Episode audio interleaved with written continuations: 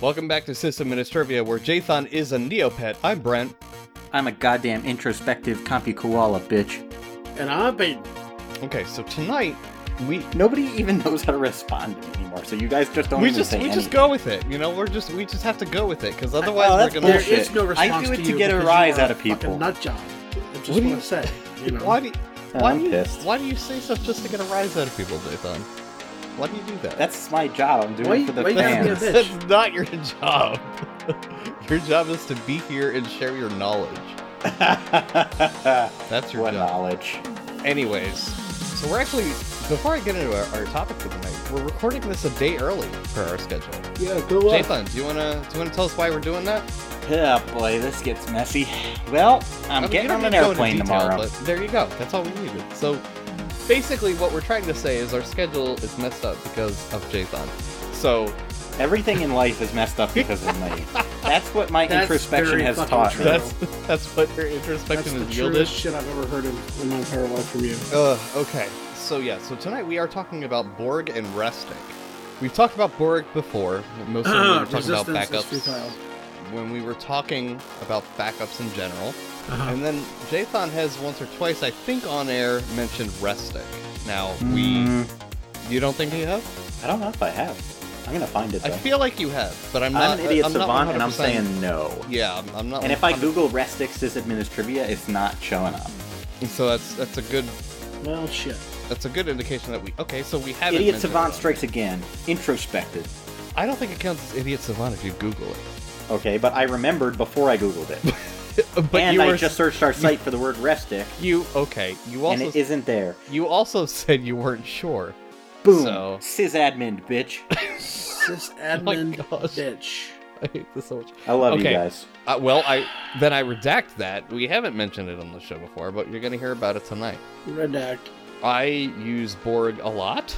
Jathan has used Borg or Restic a little bit and Borg a little bit, and Peyton is Six new times. to both. I've actually used both extensively since we started talking about it. Thank you very much. That's only two weeks. Yeah, I mean that's It's been- because we said it said has you been need a lot to. longer than two weeks. I don't know about that. Max three, buddy. It's, Uh, it's been three recording sessions since we first talked about it. That might be true. First time Maybe. that he is ever right. I'm gonna have to introspect. not the introspection. Oh my gosh. Anyways, yeah, Yeah, no, I've been anyway. using Borg for about I think two or three years now. So Yeah, it's you were been a using while. Borg before it was mature enough to use, in my Um, opinion. And I'm pretty right about my opinion. No, but I we'll, don't know we'll talk about how that. right We'll you talk. are. We'll talk about that, Yeah, let's talk about it. but not yet because we've got some Shall other we stuff to talk get about through it? first. Oh, We've we got do some have other things to to talk do first, about. right. Yes. Oh, So yeah, first- like, Yes, First. Jathan.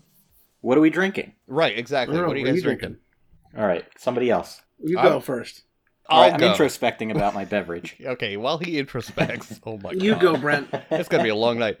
I am It's gonna be having the last of my Victory Dirt Wolf, and that's it. I mean, I have wow, like that, a, that was it. I have Snapple. I and thought that was going to but be like the way you said it. You had such like vigor in your. Well, right, I was waiting I for him to say, I have I- Victor I Dirt Wolf, realized that and after I said also. I have some rare, obscure. No, no. I I do have a Snapple, a Snapple apple a Snapple, Snapple. and a ton of ice water because it's Hmm. warm in my room because I have computers going. yeah. How much ice water do you have? Take it all off. I have. well, how large is this thing? This is a it's Jason, shut it's up. pretty fucking big. 64 ounces. Ah. Wow, that's Of ice That's a lot of water, man. That is a lot of lot of water, water. man. I like to stay hydrated. I like to keep it real. that clearly, clearly. But before I, I drink those, I'm going to be drinking the Victory Dirt Wolf. What about you guys? What are you drinking? Paid and go. J- I have I think Jathan's still introspective. I have Absolut, and I like it a lot. It's Mhm. gonna be my favorite thing in the whole wide world to drink. No, I'm not a white girl because I'm drinking it straight from the fucking bottle, bitch. I've seen that at a lot of sorority houses. Well, fuck off. Okay. How about that well, shit? I am Fucking drinking bag.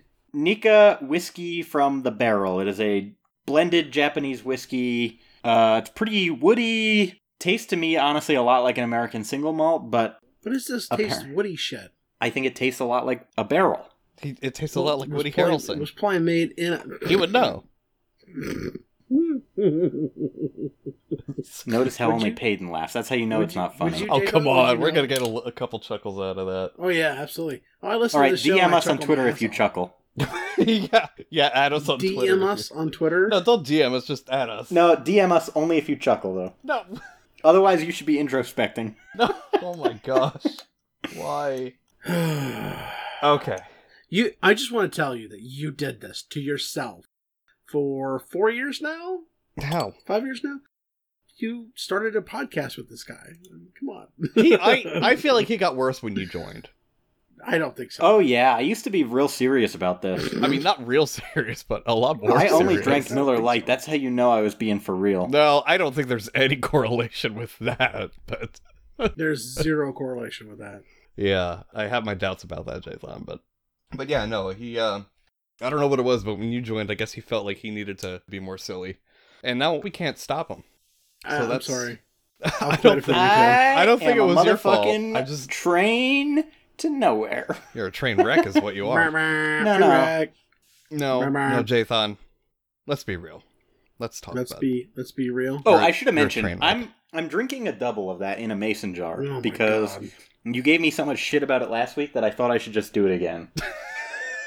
Oh my god. it was literally the worst I- hearing him talk about his I fucking double gin and I got angry about it all over again when I was typing up the show gin. notes. I know. I, I No, it's not double tonic. I had double the amount of gin and double the amount of tonic. That's a double gin and tonic. okay, but why didn't you just have two separate gin and tonics then? Yeah. Because I was busy. I explained pretty well how you could have done it very feasibly and in such a way where both would be properly chilled and you wouldn't have any melted ice in either. But whatever. We're gonna move on. Jathan. Jathan. Okay, well, it's not my turn to move on. Somebody else move on. I'm What just are we making moving sure on you're to? I'm still sitting here waiting to move on. Are we Where ready would I for go? the Okay. tip? All right, we're we're moving on then. If All I'm a right. train wreck, I'm clearly not going anywhere. You No, are full I mean, of they- conflict. they this move is a- why you need to introspect more because you don't know what you're saying. You're having some kind of like cognitive dissonance right now. I I don't I think you need to go and spend some time alone. Perhaps take a nice hot bath. I thought literally like ninety percent of my. I'm recording the next podcast alone. from a hot bath. Oh, do not. So Why? help- There's no rules not. against that in our fucking manifesto. We don't have a manifesto, but I'm. I'm We're going my, to by next I'm- yeah, episode. we're though. going to. We're going to have. It's gonna have one rule: don't record in Jathan the bath. code. Jathan. Oh, you know what? Can I tell a cool story? sure. Why not? We haven't officially started yet. What? I finally got a domain that actually matches my fucking handle. I saw that. Well, I- Jathan.io. I mean, I have I had jrdemacy.com for a while, but jthon.io is going to be my new like thing. So I'm rebranding. Gonna have to stand up a new email server, I guess. Branding. Yeah, no, you can just add a just add a virtual domain to it. No, I don't like that because the RDNS thing doesn't work out right. Yeah, it does. No, You. Oh, I don't alright, even care. I don't. Calm down. You use postfix with virtual ali- vir- virtual with MySQL, right? Yes. Yeah.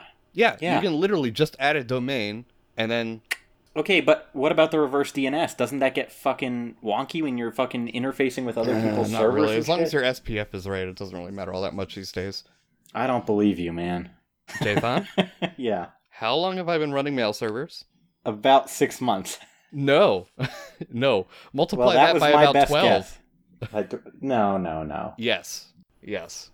Okay, well, in, in any case, this doesn't matter right now. I would rather just have another mail server Probably because I'm going to phase out my old nine one. Nobody needs to email me at the old one. Well, okay.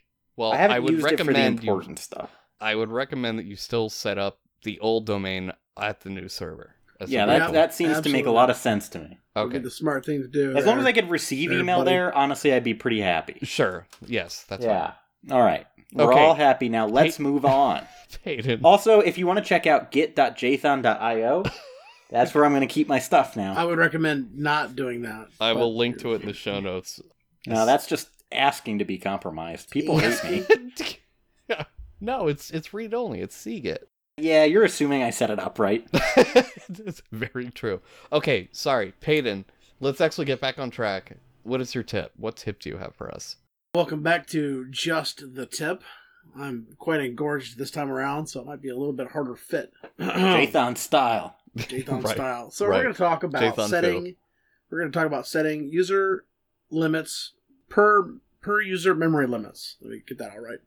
So basically, we're going to be using something called. We're talking about something called C groups. Now, You might ask why not ulimit. Well, ulimit is terrible. It places limits on virtual memory usage. Apps tend to use more virtual memory than physical. Also, it's deprecated and it's only per pen. There you go. Mhm. That's why we're not using ulimits. Okay, so go fuck yourself. Don't use ulimits. That's not true. There's still a place for you. Shut up. This is my turn. I mean, if you're on like CentOS 6, maybe. Yeah. no, right. Yeah, even yeah. on CentOS 7, I have a practical use of So, C groups to my environment. is a kernel feature that limits, accounts for, and isolates resource usage. Basically, CPU, memory, disk I/O, network, etc. Of a collection of processes. It was first released in 2007 under- as version one. Mhm. Uh, there was a new release in 2016 as version two. So new C groups going to go into slash sys slash fs slash C group slash memory slash whatever you want to call it group name. Jay thought it's a dumbass is a good one. It's entered in bytes. You can move Mhm. one PID at a time. I, you could probably for loop that maybe, but you know, be careful Yeah. doing that. So you would just echo the PID greater than sys fs c group memory group name c group dot procs.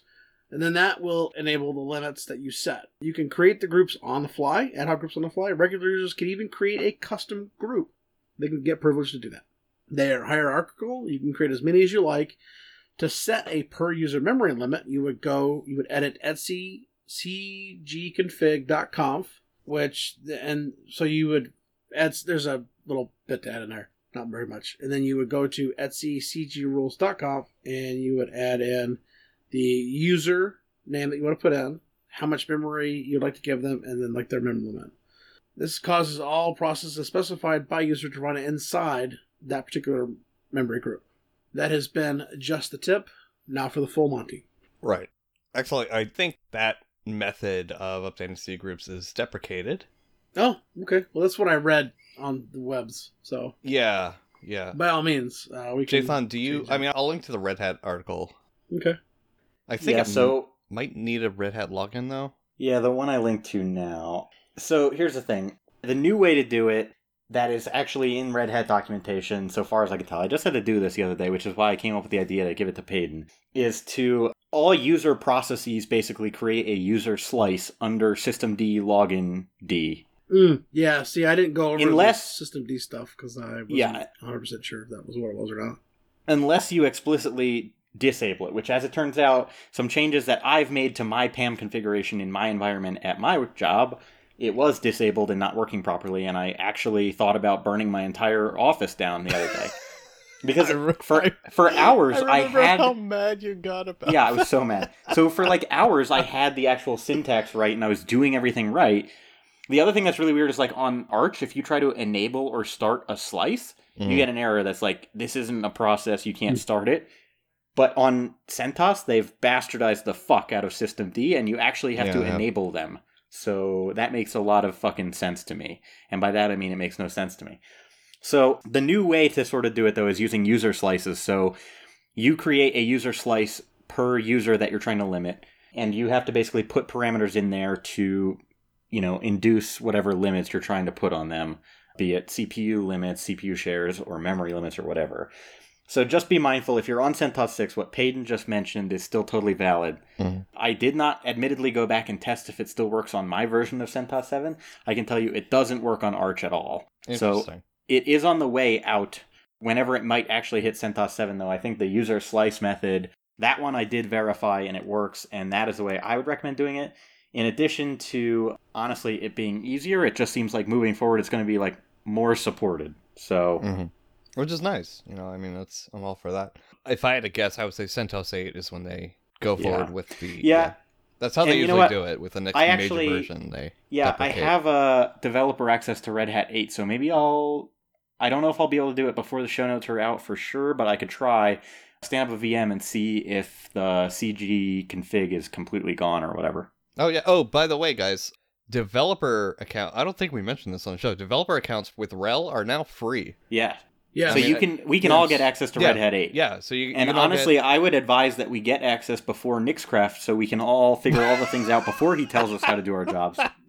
Also, Wrong, probably don't yeah. listen to Nixcraft. But separate issue. yeah. No, he we've. He's bad. I have issues with the way he approaches things because a lot of times they are obsolete. So Obsolete or just incomplete in a way that he proposes doing something that you would never actually want to do in production and it's just like, wow, now you're teaching people to do something that's actually stupid. Good job. Yeah, yeah. Well, whatever. They're just not good documentation. Don't use fucking Nixcraft as a source for fucking anything. And especially don't follow him on Twitter. oh my gosh, Jathan. I feel like that's unnecessary. That's eh. just like making it personal there. Okay. It is personal. no, it's not personal. The guy didn't do anything wrong with this. Although for April Fools, he said he was going to block people. I think it was April I, Fools. I tried. Yeah, I was like, block me, bro. And he never did.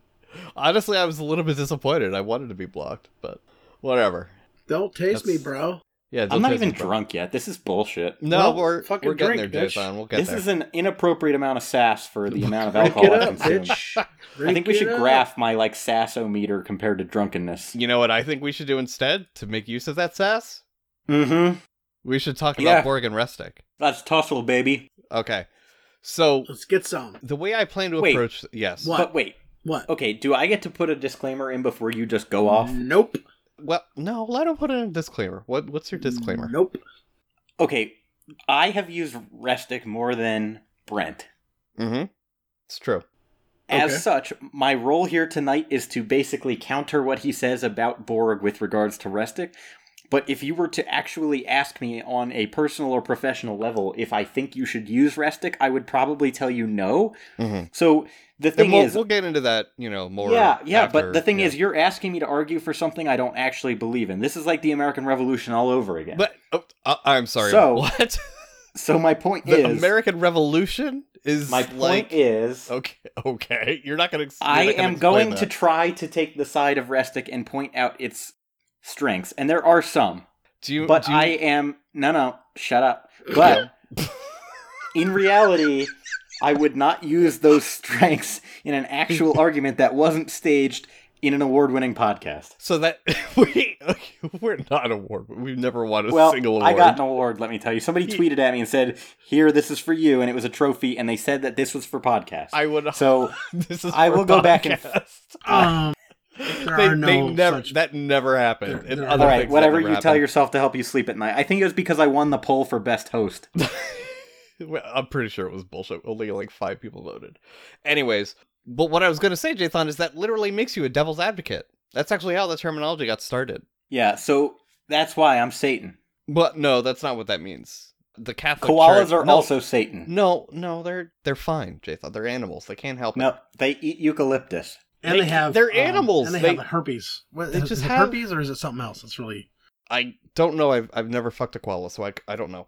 But Jathan, the, no. So the devil's advocate thing started when the Catholic Church would hold basically court sessions to decide if they were going to saint someone or not, give them sainthood, and they had to have one person to argue against the case to make sure that it was a well thought out process, and that person would be called the devil's advocate. That's like the book cover blurb version. It's, there's probably some minor ac- inaccuracies in there, but that's where the terminology started.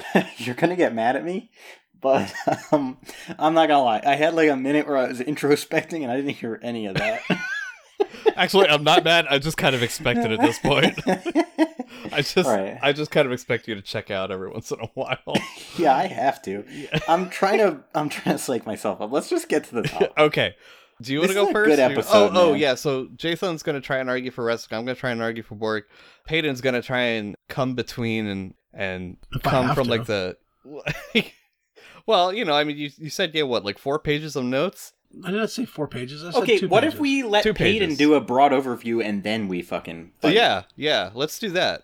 Yeah. Okay. All right, Peyton. All right. Let's, let's hear your your two pages. So Peyton had not used either before this. Is that true? Bull fucking fuck off shit. Yes, Well, I I just have. asked before, if it was before true. this period of three weeks or six weeks or wherever the hell. Yes, I used Borg before this. Yes. Okay, well I didn't know that. God, I was asking a legitimate question. and He jumps down my Your- goddamn Your butthole. fucking legitimate question. I'm gonna shove up your ass. How's that sound? that sounds weird. All right, great, Uh. fantastic. All right.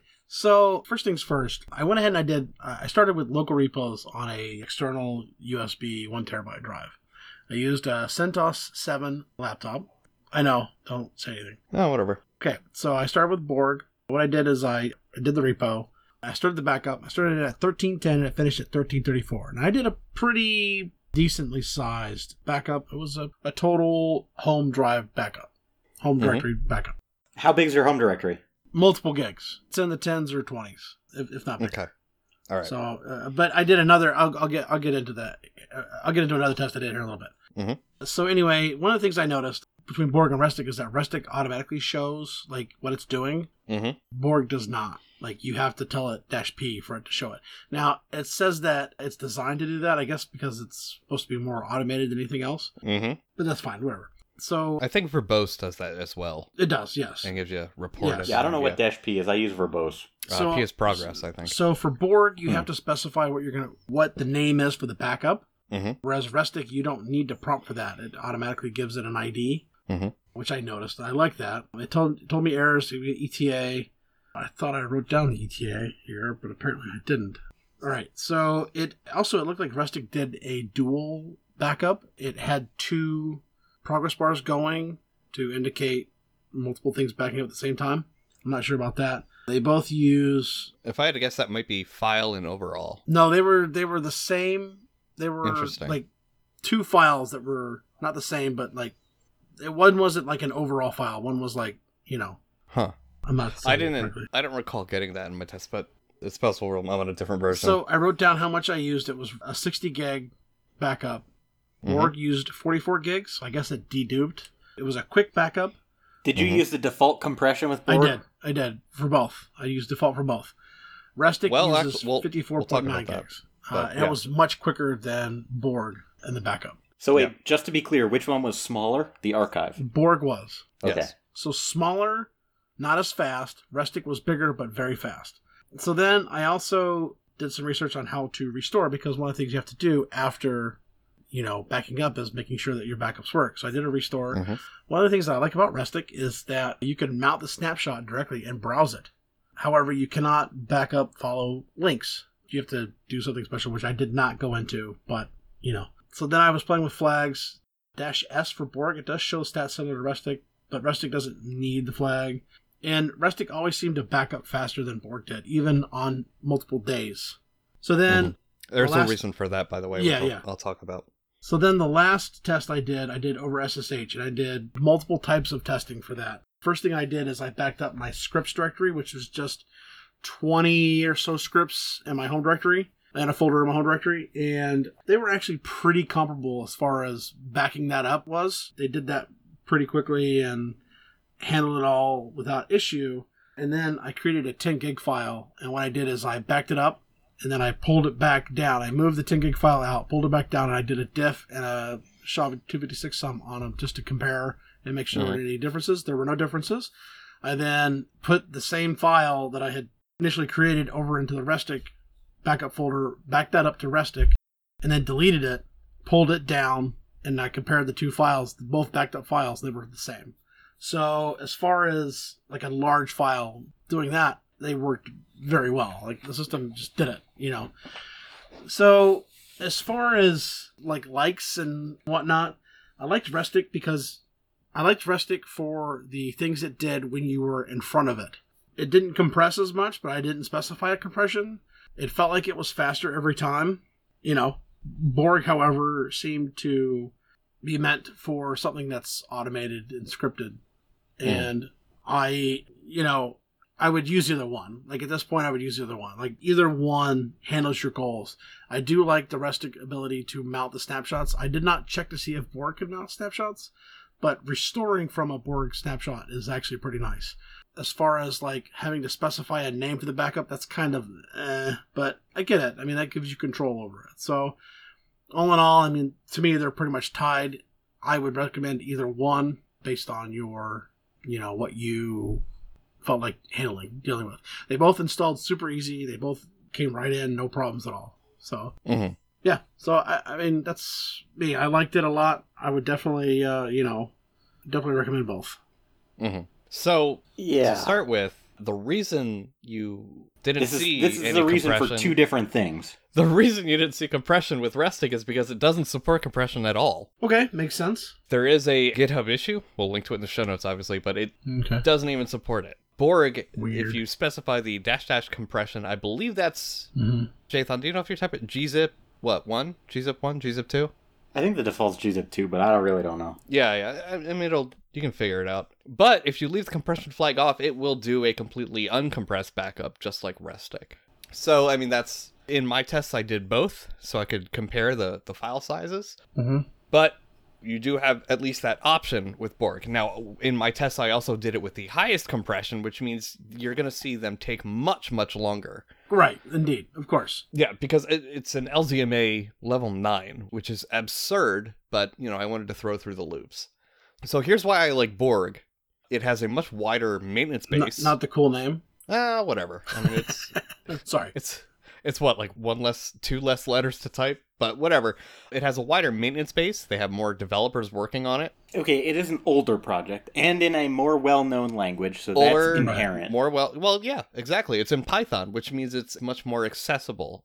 There is no public Python API yet. They've expressed interest in doing it, but it's written very cleanly, and the entrance points for all those functions and classes are usable. So you can definitely write your own interaction with it direct from a Python script natively, but it's not officially supported. So you're going to need to read some source to know how to do that. It tends to have features even before Restic does. Borg had append only mode, which is really cool. It, only lets you add a diff to a backup. It doesn't let you delete diffs or delete backups, which is nice. It's a much more secure way. I was doing it in a very hackish way myself, but that is actually officially supported now, so that's good. Append only mode. Restic now has that, but it took them, I think, a good six months or eight months after Borg implemented it for them to implement it. Something I really like about Borg with remote instances is you have to use SSH. I mean, you could probably hack together something else, but you, generally speaking, you have to use SSH. There's no other way around it, and that it, that forces you to use a more secure transport, which I like. I like forcing users to be more secure. Call me draconian, but I mean, it literally saves networks. So you know, whatever. And then the nice thing about that is they built in more. They built in more support for various SSH options with Restic, if you're using the SFTP mode, or what do they call it, the backend, SFTP backend, you have to actually specify a basically a profile in your SSH client config, which seems silly to me. But with Borg, you can, you can set all that in an environment variable and be done with it, which is nice. So, you know, as a downside for Borg, again, doesn't have its own API. So you would need to use, if you wanted to have like a web interface for commands, you could do that with Flask, but, you know, whatever uses the same binary, really Python script for both the server and the client, and it has multiple different encryption at rest models, which I also like. Um, it had I typically just use repo key, which stores the key in the repo, so all you need is a passphrase, but you can use a, a separate key file. You've got a lot of different options. You can do it without any any protection, which I don't recall Restic supporting. It might. I glanced over that. I was not a fan of Restic. It feels unfinished to me. It feels very unfinished. It Well, seems like okay. it's. well, Hold on, hold on. It doesn't. I don't know. It feels like it focuses more on the user experience, which is you know whatever. But if your product itself has some serious issues, and I found some serious issues, which I'll probably talk about after Jathan gets to talk about, you know, the user experience means jack shit. You know, Mm-hmm. so that has me worried and i that number one is is the big problem now to their credit you know i i know i'm supposed to be pumping up borg here but to restic's credit they have been working a lot on performance they used to be mm-hmm. terrible it used to take so long like we're talking orders of magnitude slower than borg but now it doesn't in It my doesn't. tests i tested with one restic instance via the sftp backend one Restic instance with the HTTP backend, and Borg with the SSH backend. So all of mine were remote. I didn't test any local backup repositories because chances are you're not going to be doing that anyways. Oh, Yeah, Peyton, I, I did- didn't admittedly test any of those either in Okay. anything I did. Just I so did. clear. I did a lot of tests, and they were all remote. Yeah, Peyton, I did want to mention that Borg with Python Fuse or Fuse FS plugin Mm-hmm. will let you also mount your backups as a file Okay. system. Uh, you yeah, know- so or you can for both. definitely mount and restore basically the same as Restic. I mean, I, Yeah, yeah. I, I They're very similar. that. I Yeah, probably saw that. I just don't recall seeing that, but uh, it does sound familiar. I mean, that's having that ability is kind of badass, honestly. mm-hmm. You- you Now know. it's slow. You know, it's very Sure. slow, but Well, that's sure. that's Almost a all limitation. fuse mounts are fucking slow. exactly, exactly, Like- and doubly so when they're a remote file Yeah. system. Exactly. Now the one thing I'll say is, yeah, all right. L- let me know when it's my turn. okay, um, It's gonna be. yeah, I'm. I'm, I'm getting. I'm getting. Near, no, I'm, I'm getting near the end. I know. I'm kidding. Yeah, and I think uh, it's okay. You- Like you, I didn't say a whole lot during your spiel here, Right, but you can interject in mine. I don't really care. I'm not I'm gonna- I'm gonna- like you about my section. I'm gonna no. I'm gonna wait until you're done, and then I'm gonna actually share the test results today because they are interesting. Can you format them in such a way that we can put them in the show notes? Yeah, I No. think so. Because I don't have compiled notes like you guys do. Okay. Uh, yeah, I can. I can probably figure something out with it, like a table or something. So, well, probably not. Actually, it's it's not really table friendly data. Whatever. We'll figure out something. We'll make these notes available to you. But I'm also going to just provide you with test conditions I did, so you can reproduce it for yourself. So it does have a basically an HTTP REST API for the HTTP backend, which is nice. You know, it lets you run some commands straight over HTTP, but they push it really hard. And I'm going to mention in like two minutes here why I take issue with that. They also support SFTP, which is slow. You know, it's not piped SSH like Borg is, so some of your commands are going to be a little bit slower with RESTIC. But they really push that HTTP backend. It- But more than that, they push like cloud providers, cloud storage as backends, Mhm. which I think all of us I know issue you with. hate. We I'm all- going I to talk hate about that. this though. I know That you is absolutely one of my biases. Is like that alone puts a sour taste on my mouth about this, is because how how much they whore cloud storage. And the other thing that I will absolutely freely admit I have a bias against is it's written in Go because I'm a Python guy. We've talked about this on the air many times and even more off the air. We fought about it in IRC many times. But I just like Python better in terms of operations. I think it makes more sense Sure. so it's written in Go, and that also leaves a sour taste on my mouth, but it's not really a valid point of criticism, except for the fact that it makes it less accessible a code base. That's really kind of the only limitation with that. It is not packaged for CentOS slash RHEL. So you would have to use the Copr, which is basically it's it's like a gateway for third-party repos and packages. You would have to install Copr and then use the Copr yum plugin to install it, which basically is like a Pac-Man for RHEL. Am I, would that be a good analogy, Jathan? Hmm. Payton? Have you used Copr before? I have not. I have Okay. not either. Okay, it basically builds it. Yeah, whatever. It's kind of like an AUR helper for your any Arch guys listening. It's Mhm. like an AUR helper for Yum. And the REST server, the official server component, has not had a release since February of 2018. And additionally, the docs for it do not match the latest stable release, just Masterhead, which is disappointing. You know, that is that to me is a little egregious. You would think your unreleased features would not be documented in the main documentation, but that's I mean that's just a point of contention. And that's it. That's all I have for the initial Yeah, yeah. yeah. So I want to touch on. I actually think this is not going to get as heated as you hoped, because the things I'm going to like talk about. Borg, yeah, it's No, no. I mean, I do like Borg, but the things Mhm. I'm going to touch on specifically. All right. Did you cut out? Oh, there you are. No, no, sorry. I'm trying to like process and put this together and make sense of like the order of it in my head. I'm introspecting. Give me, give me a second.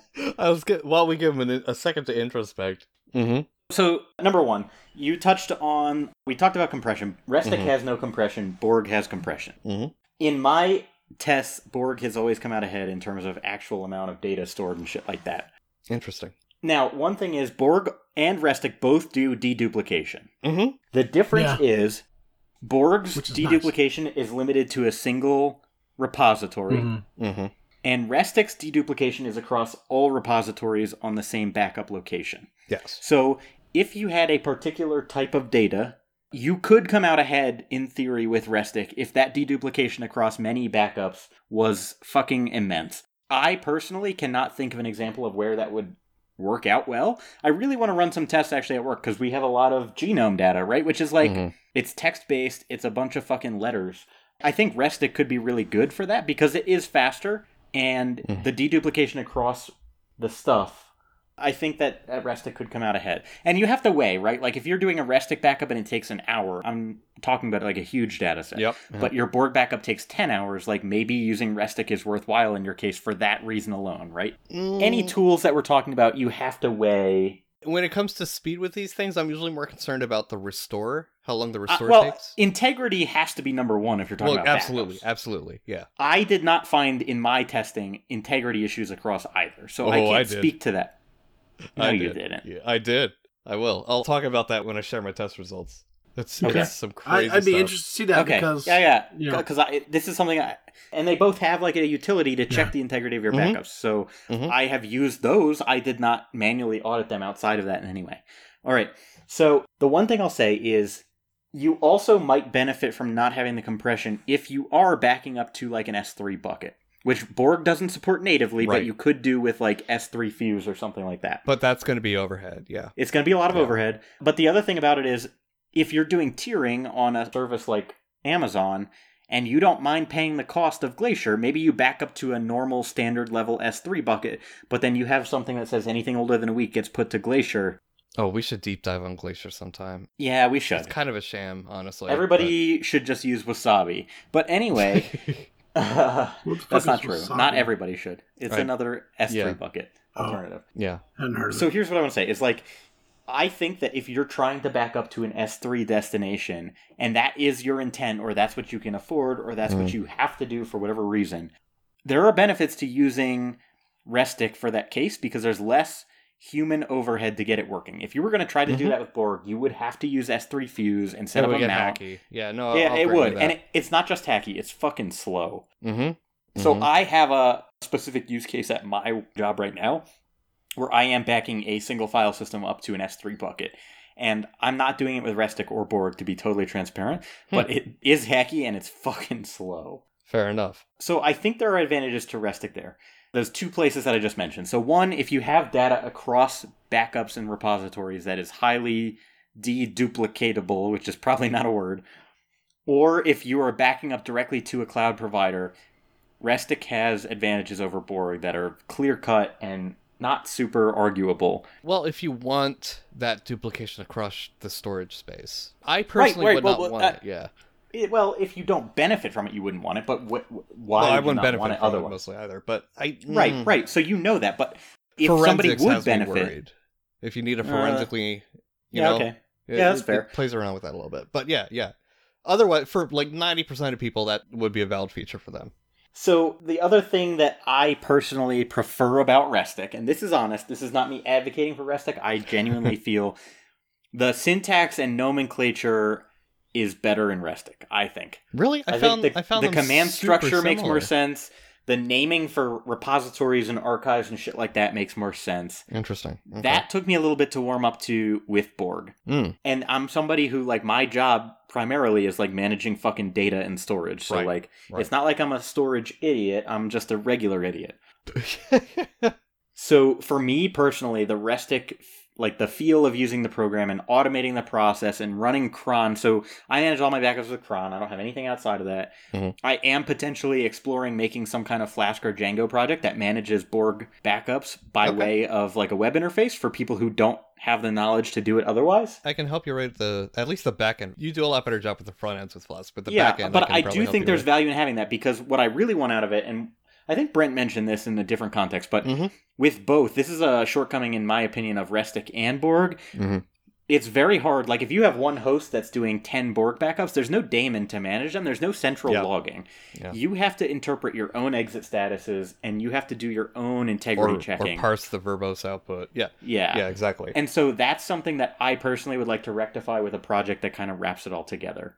Oh, Borg does let you log or report to JSON now, so it is a little bit easier to parse in that. Uh, I didn't. I didn't see that as a feature, It's but pretty new. I didn't well, go looking for it either. So I mean, and it's also not like an A- API, yeah, so it, it helps a little with the parsing of results yeah. and reporting and stuff, but it it's still it's not interactive, you know. So So what I would really like to see from both these projects is some kind of centralized. As much as I'd hate to run another daemon on my systems, Mm. I actually would prefer it for this. I don't want to rely on cron to do my backups. And Yeah. cron is very reliable, but it's the lack of centralized logging and integrity checking and the consistent reporting of both of these that Mhm. I personally find that you need some kind of wrapper to tie it all together. The other thing I'll say is, and this applies to both actually, this has Mm. not turned into me arguing for Restic.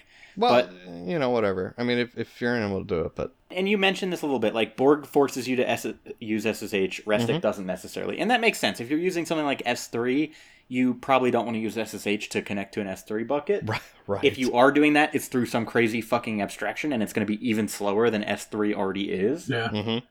But S3 is its own protocol, right? Yes, yes, Okay. it's a it's a protocol. So what I would say about either or both of these is that if you're going to use it by way of SSH, which is how I personally do my backups, because my Mhm. backups are small enough scale on a personal level that I don't need to run any kind of separate stream or like processing.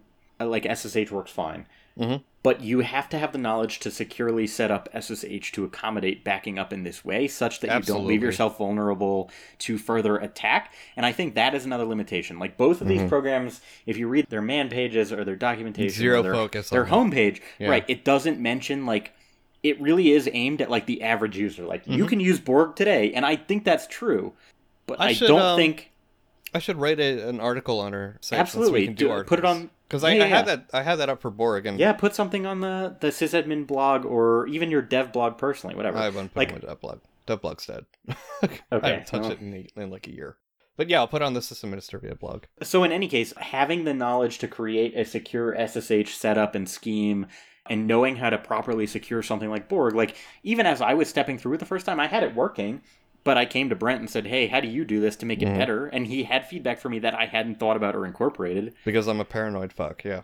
Well, that is one thing, but you also like, you know, one of the things is making dedicated users and adding restrictions in your authorized keys file for Mhm. commands that can be run. hmm I honestly had never seen that before. It's not. And the second time that I ever yeah. saw it, right, it's it's almost never used. Which the is a second shame. time It's I so ever saw it, right, the second time I ever saw it was like yesterday when I was talking about Gitolite. Guido Light Mhm. uses the same thing. Yep. To restrict shell access for Git, Git users. users, yep. Yeah. So Which I, I don't also showed him. the benefits to these, uh, again, it's hard because I really do lean towards Borg, and I think that's better. Yeah. The places where I specifically mentioned Restic, if you're trying to back up to a cloud provider, especially by way of S3, very strong. don't there. waste your fucking time with Borg. Yeah, I can agree with that. I agree Unless with what Brent says integrity wise is like a complete turn off to Restic. Maybe Well, it will we'll- be. we'll- We'll, see. We'll, yeah. we'll we'll talk about that. Yeah. So that's number one. Number two, if you benefit heavily from deduplication instead of compression, use Restic. Cross repo. Both Right, do, cross- but Right. cross correct. repo. Yeah. In my case, I have not found an, a use case, and I really do want to try Restic at work because the data that I work with there is very deduplicatable. Yeah. Still, probably not a word. Yeah, it's fairly close enough. Yeah, but in any case, if that's something you think you'd benefit from, and there's no harm in trying both. That's you know, Yeah. Payton's been running Yeah. both for the last fucking six weeks, I guess. Mhm. Run both for a while and see which one gives you a better result in terms of archive space, and also evaluate the time spent running it every day and the resources used. And if you're not gonna, you know, benefit, like maybe you save 10 megs using one or the other, but it takes fucking eight times as long. And that you have to evaluate whether or not that's worth it to you based on the impact on your system when Yeah. you run backups, etc. and both of those add up, both the time and the megs. It all depends on where Yeah. your environment and your organization's values are. If you can spend the time to spend an extra, I don't know, hour letting backups run, I do because uh, for a lot of things, a Yeah, lot of our so do servers, I, I, only run for once in a day because the data is very reproducible. So I'm like, yeah, whatever. You know, this Yeah. is just for emergencies. It's very reproducible data, so I just run it once a day. Yeah. And I can afford to let it take, which is why I max out compression because for me, storage and is the so do. I. Yeah. And Yeah. that's mostly because I I'm like a space and memory consumption whore. Yeah. Like but that's just me. Not so much space. You're more no, about it sys- is because space is money, and I, on a personal level, I don't want to be shelling out fucking fifty bucks a month for my backups. I remember us talking about space issues in the. Yes, I know. Pippi, We're not okay. getting back into it. We'll link In to any it. case, so you can, the only other thing it that over nobody really mentioned so far Mhm. is, and if you did, forgive me, both tools have prune functionality yeah, to trim was- yeah. archives and snapshots. Yeah, I saw that. That's In I- I my experience, hear a chance to neither one worked yeah. better or worse. They had very similar functionality. Mhm. Yep. They're very similar programs overall. Yeah. Yeah, the one thing I'll caution you, not necessarily caution you on, but you know, in my experience, if I'm doing my snapshot policy personally is three monthlies, four weeklies, Mhm. seven dailies, and that's it. I only back up nightly. I don't do any kind of hourly snapshotting or backups. Make sure that you have that overlap there because Mhm. while I Borg is actually intelligent enough to leave you, you know, your weekly and your monthly sort of become one and the same. But Yeah. as somebody who's coming from a ZFS snapshot world and a lot of common ZFS snapshotting and replication management software, if I were to have, let's say, three weeklies and you know a monthly, my monthly and my weekly don't necessarily overlap. So just always giving yourself that extra overlap, in my opinion, is better. Mhm. Did That's you a small. did you see if that same smartness that's in Borg? Do you see if that did you see if that's in Restic or no? Mm-hmm. It is. It's pretty consistent across both. Okay. So I didn't. I'm not using them both for six weeks like Peyton did. Well, right, right. Yeah, we don't have that. I do still have at work an instance of Restic running Okay. that's been for a couple months, and it works pretty consistently across both. Okay, got it. Cool. Anything else to add, either of you? No, this was a good discussion though. The one thing I guess I'd add is I don't actually give a fuck which one you use. Just make sure you keep backups. Right. Yeah, yeah. Like, More important than anything is like having backups, and once in a while restore a file from your backups, even if you don't have to. Yeah. Make sure that your backups are worth a fucking and make sure damn. you do like at least one, one file from every repository. your Yeah. Backups. Yep. Test your backups, but more importantly than that, do your backups Yeah. because you can't undo not doing a backup, but you can rel with a little bit of luck, you can undo a corrupt backup. So the I feel like the automated or unattended backups feature for both is actually still you know fairly decent. You can you know set a cron job up or a script or you know what have you, Mhm. and so I mean really there's no excuse. Like if you have these abilities, you have this function, you know you should Yep. do it. You know. Yep. And the naming for archives in Borg, by the way. So Hmm. yeah, it does not su- support automatic name. Basically, Yeah. what Restic does is they assign a, a chunk of a commit hash. I think, like how Git does with with Yeah, the that's what I was going to commit say. IDs. It, it, It like seems was like that. It looks like it looks like it's in hex. I'm not sure how they're calculating that. Maybe it's just part of the sum of the thing. I don't know. But it will assign an automatic thing. You can also tag it with Borg. You have to specify an archive name. But Yeah, quick I just do that- that with the date utility. Yeah. Is there a way in Borg to basically hold a snapshot to say, even if I run the prune command, do not delete this snap, other than doing something on the backup destination like a change attribute, Like a chattr, immutable? Yeah. You know, I'm not sure. I'm not sure. Uh, again, this We'll is that- my we'll put experience with the errata ZFS sort of poking find out. through.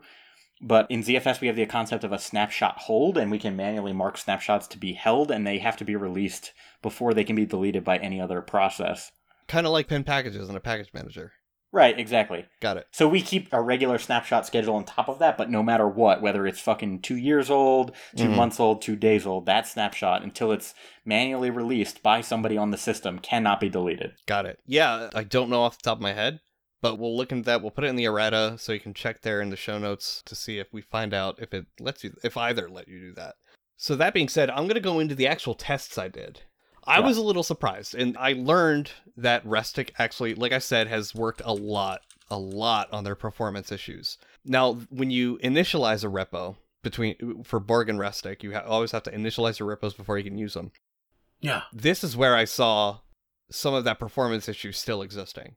So if you init a Restic repo over the SFTP backend, it took 9.9 seconds for me for a remote session, yada yada yada. The HTTP HTTP interface they have is 5.6 seconds, but with Borg, it took 2.3 seconds. So that's significantly faster.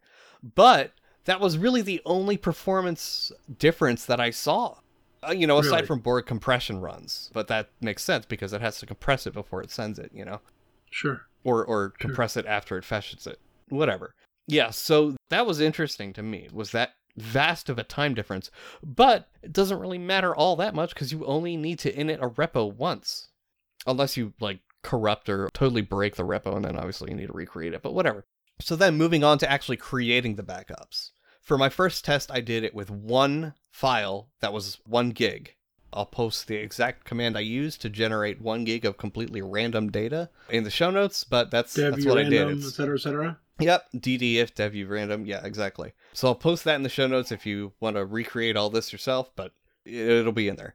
So when Restic backed this up, the SFTP took 1 minute and 37 seconds. The HTTP took 1 minute 35 seconds. Just 2 second difference, which is that surprised me, honestly. Oh, and I didn't do any tests over HTTPS, so there's going to be maybe a little bit of, of overhead there, but it shouldn't be too big of a deal because it, I think it's one or two transactions.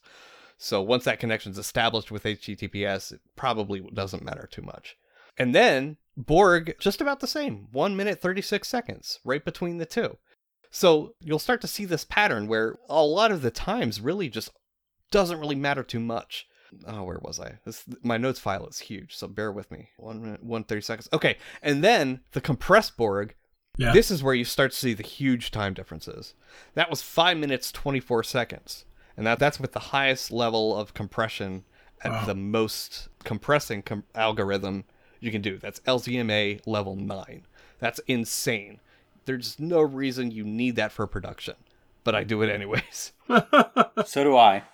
Yeah, yeah, because, Because sometimes I'm a it, it does space help. whore. Yeah, Well, now and to be totally honest, for a lot of personal use, your directories that you're backing up are not changing all that much. right, right, like exactly. my Borg backup script, I actually ran it while we were here just to see on my laptop, for example. Mhm. It ran for like three minutes. Yeah. That's Yeah. fucking trivial. Like you're Mhm. going to open your laptop at some point for three minutes. So find a way to reliably make it run once a day and call it good. yeah. Yeah, You could exactly. use that. I would not use that because that's just a one-time thing. But you can use Anacron, Sure. Which sucks ass. Or- well, you know it. You use know, Fcron. or systemd timers, whatever. Yeah, systemd timers have been my most reliable so far Mhm. out of the three just mentioned. I started with Anacron. I was pissed off. I tried Fcron. It was better. systemd timers so far best way. Sure. And I'm not even. I mean, I do like systemd, but I'm not Mm-hmm. one of those like systemd, you know, knob systemd slobbers. sucks. Right. So Eat a dick. so oh wait. here's here's the other interesting thing. I also Mm-hmm. measured the the size consumption on disk of uh, on the backup server that these took up. So remember, the origin file is one gig exactly, one gigabyte. That's 1024 kilobytes or 1024 megabytes. My my mistake. All of them are really close, except for the compression, which only varies a little bit. Actually, I don't even think I grabbed the compression for that one. No, I didn't. Whoops. That is a That's a snafu. That's a snafu on my You part. better introspect. So, so anyways, so after these backups have completed, both restics are roughly about the same. They only differ by 16 bytes. That was uh, 1 You're calculating that just with DU. 1 million du dash s. yeah. Yeah. Okay. 1 million 50,236 for the HTTP method or SFTP method, and then just 16 bytes less, or yeah, 16 bytes less for the HTTP method. I would guess that's some kind of internal log that makes that difference. I don't know. But that's close enough where like 16 bytes, that's literally like 16 characters of text. Who knows what that is? And then Borg had a little bit more. It was, again, it was 1,052,844 bytes. So really not that much bigger. And you know, in the show notes, I'll translate these to more human values like megabytes or something, but I ran out of time before I could do that before the show started. So not too much of a difference. And again, I'm sorry I neglected to check the size of the compressed format for this particular test. So whatever. So then I decided to do a differential, a diff. So I, I used the same base, and I like then I, uh, what's that? I like differentials. Good. I'm glad to hear it. Sorry, carry on. So then I, and I'm gonna also link to the script I used to generate this test data. Oh, these are, uh, what is this? Oh no no no. Okay, no, I'm still on the single file tests. So then I basically appended, I think 100 megabytes to the test file, so it's now 1.1 gigs. And again, very similar results. 14.4 minutes or 14.4 seconds for the differential for SFTP via Restic, 14.9 for the differential via HTTP, and then 17.6 for Borg. I feel like that was an outlier. I'm not. That doesn't make sense to me that that took so long, but whatever. So then I tested pulling the same backup of a single file. Three minutes fifty six seconds for the Restic via SFTP. One minute forty nine seconds for HTTP. So pulling down a backup for HTTP for Restic is a lot faster than SFTP, but about the same for pushing, roughly. And then for Borg, you know, pulling that back up was 1 minute 41 seconds. So it's the winner here, but not really by much. Only by 8 seconds compared to SFTP. So that doesn't really, you know, not going to make or break your day. Yeah. And then I wrote a Python script, and I'll link to that Python script. I have a paste bin of it that generated a ton of different subdirectories, and inside of each of those subdirectories, generated a ton of other subdirectories, and then in each of those subdirectories, generated a ton of files, each one meg in size. So it ended up being one gig of overall space Hmm. for that whole set, and that's uh, you know via 1,000 one megabyte files across multiple directories and, and stuff. And the contents of those files are randomly generated text because that to me was going to be much more representative of a real life scenario. You're going to have a ton of different directories and all sorts of different paths, They're all going to be different data. Now, did you? Yeah. So, how did you account for different data? Did you generate some binary files and some text, or like? So the first one was a one gig binary file. These are all text. They're strings, ASCII strings, and they're all different. They're randomly generated. You know, they different line breaks and stuff. So they will they emulate log files. They emulate config files. They emulate. You know, really, that's the two main things you're going to be backing up, right? Logs and configs. And mm, Depends. MySQL, I mean- MySQL dumps are going to be text. MySQL dumps. You do not want to back back up. Do not back up varlib MySQL. That's going to be absolutely useless to restore. Yeah. So I mean, I always do back up my home dump. directory, which sometimes gets a little fucking wonky. Yeah, yeah. I mean, there is going to be some binary data in there, but I would say, Yeah. by and large, most of what you're backing up in a server environment is going to be Right. And this is one thing actually I want to point out. So Mhm. Brent and I, I don't know about Peyton. Brent and I both use a service, a VPS provider called Backupsy. Mm-hmm. It is not the fastest. Their customer the service fastest, is not the best. Nope. There's no IPv6. There's plenty of downfalls. Yep. The one thing I'll say, because both of these do at rest encryption, Mhm. I don't mind using it. Yep. And I get 256 gi- or 250 gigs a month for six dollars. I pay 75 for two or four terabytes. I can't remember which. Yeah, I don't need that much, Right. but I could upgrade. So right. my point upgrade, is, and they're if $6 a like month- 75% off for yeah, forever. and I'm ba- I'm honestly backing up a good number of things. I have Mhm. two laptops, a desktop, and like eight to ten VPSs, Mhm. and I'm backing up home directories, Etsy, a couple of other specifics, you know, like MySQL dumps and shit like that. In any case, though, if six dollars a month is not worth it to you to have backups, you're a fucking moron. I, I can agree with that. Yeah. Wow, Yeah, it's- it's- I actually it's- thought you were gonna say I was being rude, but Nope, nope. I think you know im- backups are super important. Oh, and let's we we have talked about this on the show before in terms of structuring your backup systems. Whatever software you use, you always want at least one local on-site backup, one remote off-site backup, and then ideally one archival source. And we'll link to the episode where we talk about these concepts. Yeah. uh, because we go a lot more that- into detail. But that we may publish. Mhm. I'll say medium term before the end of this season, but not too long before. We are thinking about a way to use some kind of backing credential store that everybody has access to in a way that you could securely exchange backups with a friend as you're offsite. yeah, That'd be cool. So, We're so if Brent and I both that. can't afford six dollars a month, or don't want to pay six dollars a month, or just want that second remote. or just want a second offsite, sure. Yeah. We're working to engineer and document such Mhm. that anybody can set it up a way t- for us to exchange. or for two individuals. Right, Which- right, right. And maybe we could find a, an algorithm or a way to do several. Yeah. But we'll it's a project we have in the back of our minds. We hope to have it finished by the end of the season, but Yeah, but it's something we've talked about. Yeah. Yeah. And that is really to enable you to do a better job at, your job or even to Mhm. have better personal backups, right? If you and a friend are in the same situation and don't want to pay for a VPS to back up your shit, Mhm. okay, I understand that. I'm not in that position myself, but I understand it. That doesn't mean I don't want to help you have a better backup system for your own shit. Especially you're a mom, you're a dad, you're a aunt or uncle. You have pictures of your fucking nephews or your grandkids or your parents or anything, whatever. Right. Like I don't care what it is. If you feel that is valuable backup, I want to enable you to have proper backup so you have what's important to you. anything that makes backups easier is a good thing in my book. But Indeed. so back to my tests. Like I said, I've got a thousand one megabyte files. Guys, how do I handle this? None of them are guaranteed to be to share any or at least some mutual data between the two. They're all random. They emulate actual system files. Some might act like MySQL dumps. Some might. Oh, and if you're running an LDAP server, don't back up the raw data there either. Do an LDIF dump. So keep that in mind too. Same thing. Always yeah, just like you already mentioned the. MySQL dump, right? Exactly. yeah. Always dump to plain text if you can, because two reasons. One, that is data form. Those are data formats specifically designed for importing and exporting. And number two, you know, so obviously for backing up purposes, that's exactly what you want. And number two, they diff a lot easier. You're gonna get much better diff results with that, which means you have smaller backup snapshots, which is always a good thing because they take less mm-hmm. time and they take less space. But anyways, so just keep that in mind. Now, the initial one I did, the initial population of these many files, and this one I did grab the compressed as well. Very similar. You know, keep in mind again, we're backing up one data set collectively that is one gig, but is this time broken into many different files, 1,000 different files. Pretty similar results again for the three uncompressed versions. That's uh, 1,026,424 bytes for Restic over SFTP, 1026384 bytes for Restic over uh, HTTP, and then 1,280. wow. 1,028,340 bytes for Borg uncompressed. Now, Did here's. you? Yes. Go ahead. No, no, no. Keep going. I was going to say, now here's where it gets interesting, guys. I know, I'm dragging on. I feel like Peyton's about to fall asleep. But I am check not. this out.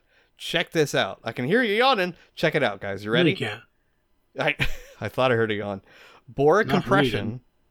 Well, all right, whatever. Borg compression, because remember, text also compresses a lot better than binary data. Borg with compression So, again, like, LZMA nine. infinitely. Yeah, much much better. LZMA nine again. The same data set, one gig.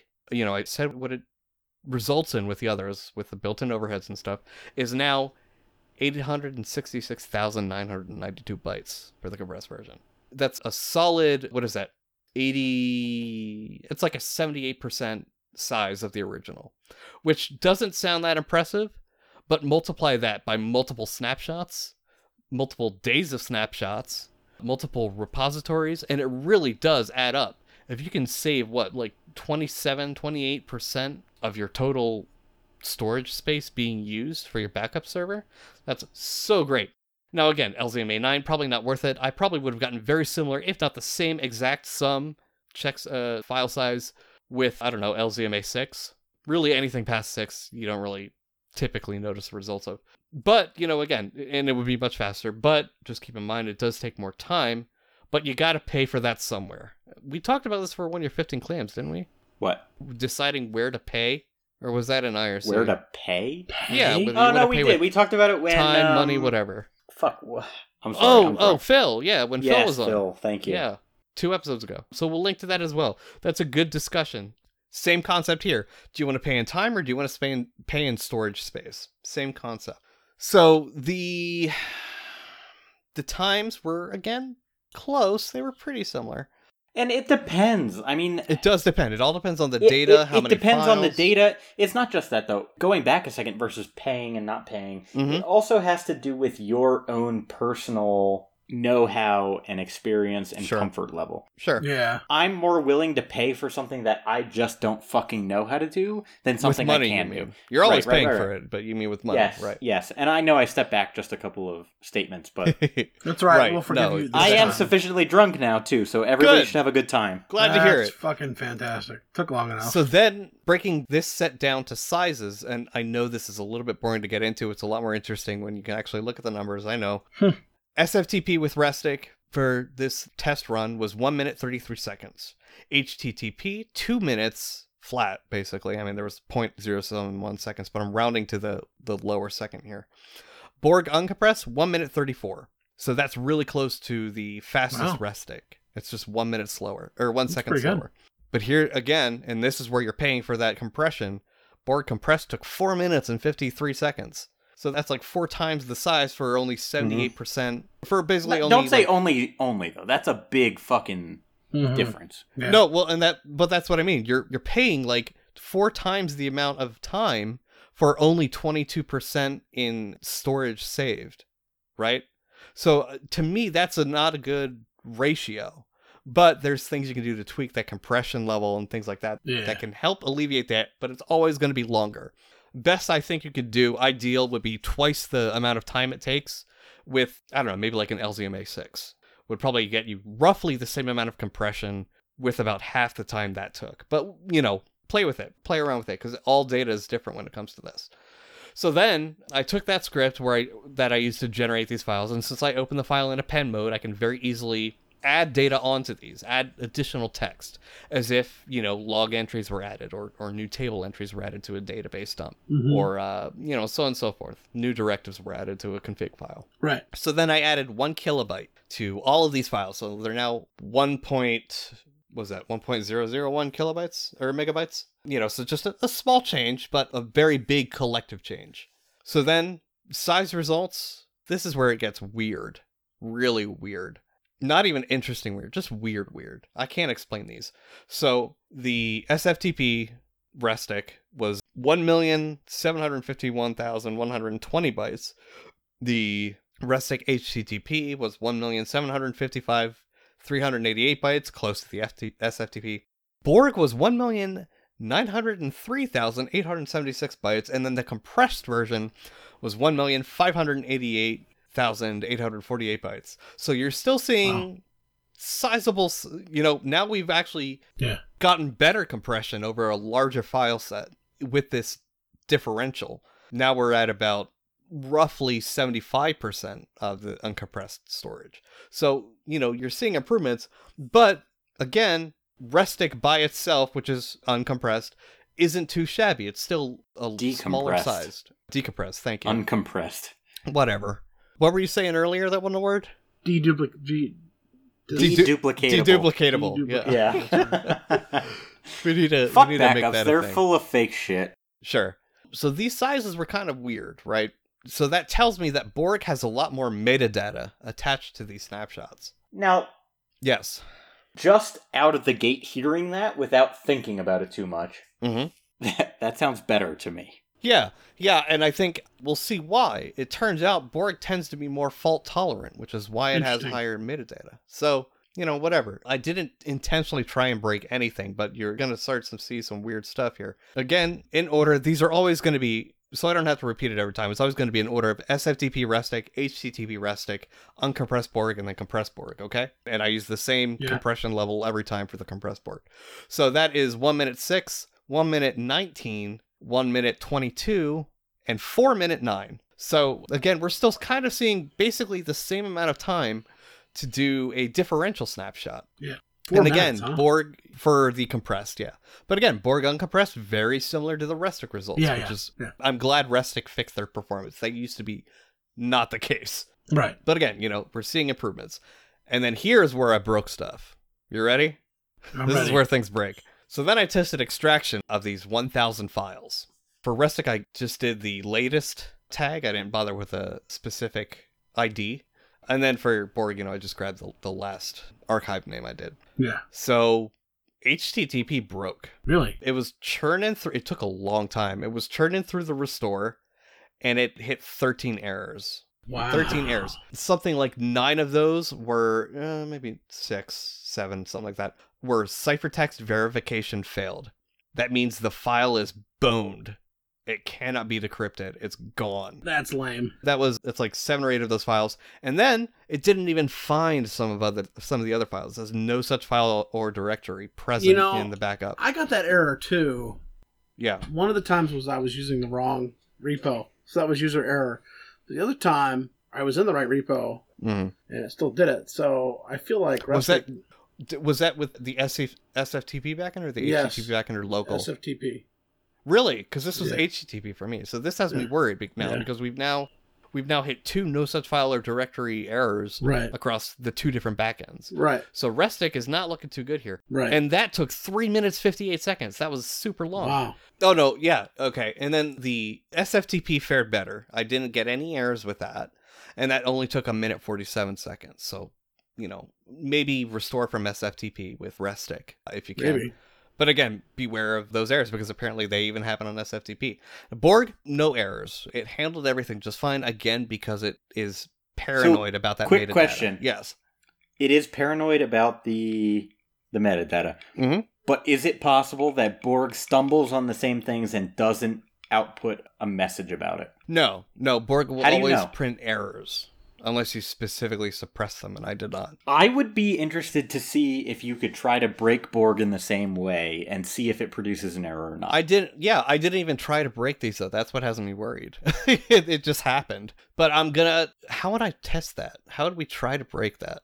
We'll we'll come up with some tests and put it in the errata if we figure out a way to, to abuse Borg in that sense. Maybe delete one of the one of the hashes or something. That'd be an interesting thing. Like, how can we fucking break Borg? How resilient is Borg? Yeah. because I haven't intentionally tried to break either, to be totally fair. Mhm. Mm-hmm. Well, And I haven't didn't, done I the didn't have types to of with compare- Restic. but yeah, yeah, Well, exactly. We're gonna try shit. and break Borg. So natively, Restic just sees you and is like, "Eh, fuck this guy's yeah, data." yeah. Restic maybe not the best choice if you have data that you need to restore, which is the entire point of a backup. But backing up, I mean, it was fa- it was faster in some cases, you know. And Borg actually had a much faster restore rate, and that. Again, like I said, it's important because usually if you're pulling a backup, it's because you need it and it's time, you know, it needs to be done like now because something broke. So that to me is a Mhm. lot more important when it comes to time performance. Both the uncompressed, uncompre- unexpre- uncompressed, is that a word? Is that what you were Uncompressed. yelling me It's up for? decompressed, you fuck. Decompressed. No, no, no. It's What is wrong with uncompressed. you? No, decompressed is it had compression and then you remove that compression. You restored it. Uncompressed is it never was compressed. There's a difference. This is uncompressed. Anyways, uncompressed was one It minute thirty four seconds. And here's the weird part. You ready? The compressed took one minute seventeen seconds to pull. So it took less time to pull the compressed backup. That's nuts. Now I'm willing to chalk that up to fluke because that makes no absolute sense Right. to me. Well, it could be a better implementation of Fuse. Cause, No, it's 'cause not to be using totally Fuse. honest. What? It's not using Fuse at all because I, I didn't even install the. No, I didn't even install the plugin. Are you sure? Absolutely. Okay, well maybe that's the thing then, right? Just natively using Fuse is fucking terrible. And maybe Borg or uh not Borg, sorry, Restic should have Hmm. fucking written their own implementation of Oh, they use Fuse. Do they? I No, don't they Restic. I'm pretty sure Restic uses Fuse, yeah. Okay. That might I'm not be- positive, so we'll put a note in the errata. I'll yeah, we'll we'll see. If we I can think figure that it they out, use Fuse no matter what, though. Okay. And you know what? Borg if I look doesn't. right now, I know for a fact Borg doesn't. I'm of the looking option, but for Restic. I'm looking to see if it's a dependency right now. yeah, you know Go better than I do, so you'd be able to tell real quick. Well, it's not So- even about that. I'm just looking on my Arch system, but at the same Okay. time, I have Fuse already. So give me a second. You keep Yeah. talking. And also keep in mind that that depends Yeah, on if keep it's like an optional dep and, and they bound it in or not on Arch. But yeah, okay. So that was really surprising to me. Is it it took the least amount of time to restore a, a compressed backup report that was LZMA nine at that. That it just makes no sense. No, Because- I'm. No, what? Never mind. There's no chance of me uninstalling Fuse right now. I was It's- gonna say, wait, There's what? too I- many things happening. I was gonna d- just do a, a pacman QI restic. Check the dependencies. I don't have it installed, so hold on. Oh. Not on this machine. Well, then I'm don't on right install now. it. Just do a No, no, pacman I'm gonna dash install SI. Okay. I was gonna say you could. All right, I could do right that too. Yeah, yeah, yeah. Yeah. That's fine. Anyways, well, Jathan's looking Yeah, so at it. it's totally relying on Fuse. Really? So I'm yeah. So Okay. that's that explains it. Fuse is fucking trash. It's great is. for what it enables us to do, yes. but as an implementation and speed wise, it's fucking terrible. So if you can anytime implement, you see something is using Fuse, SSH Fuse, S3 Fuse, it's all fucking trash. yeah, Throw it away, light it on it's- fire, it's- leave, Well- quit your job. I don't care.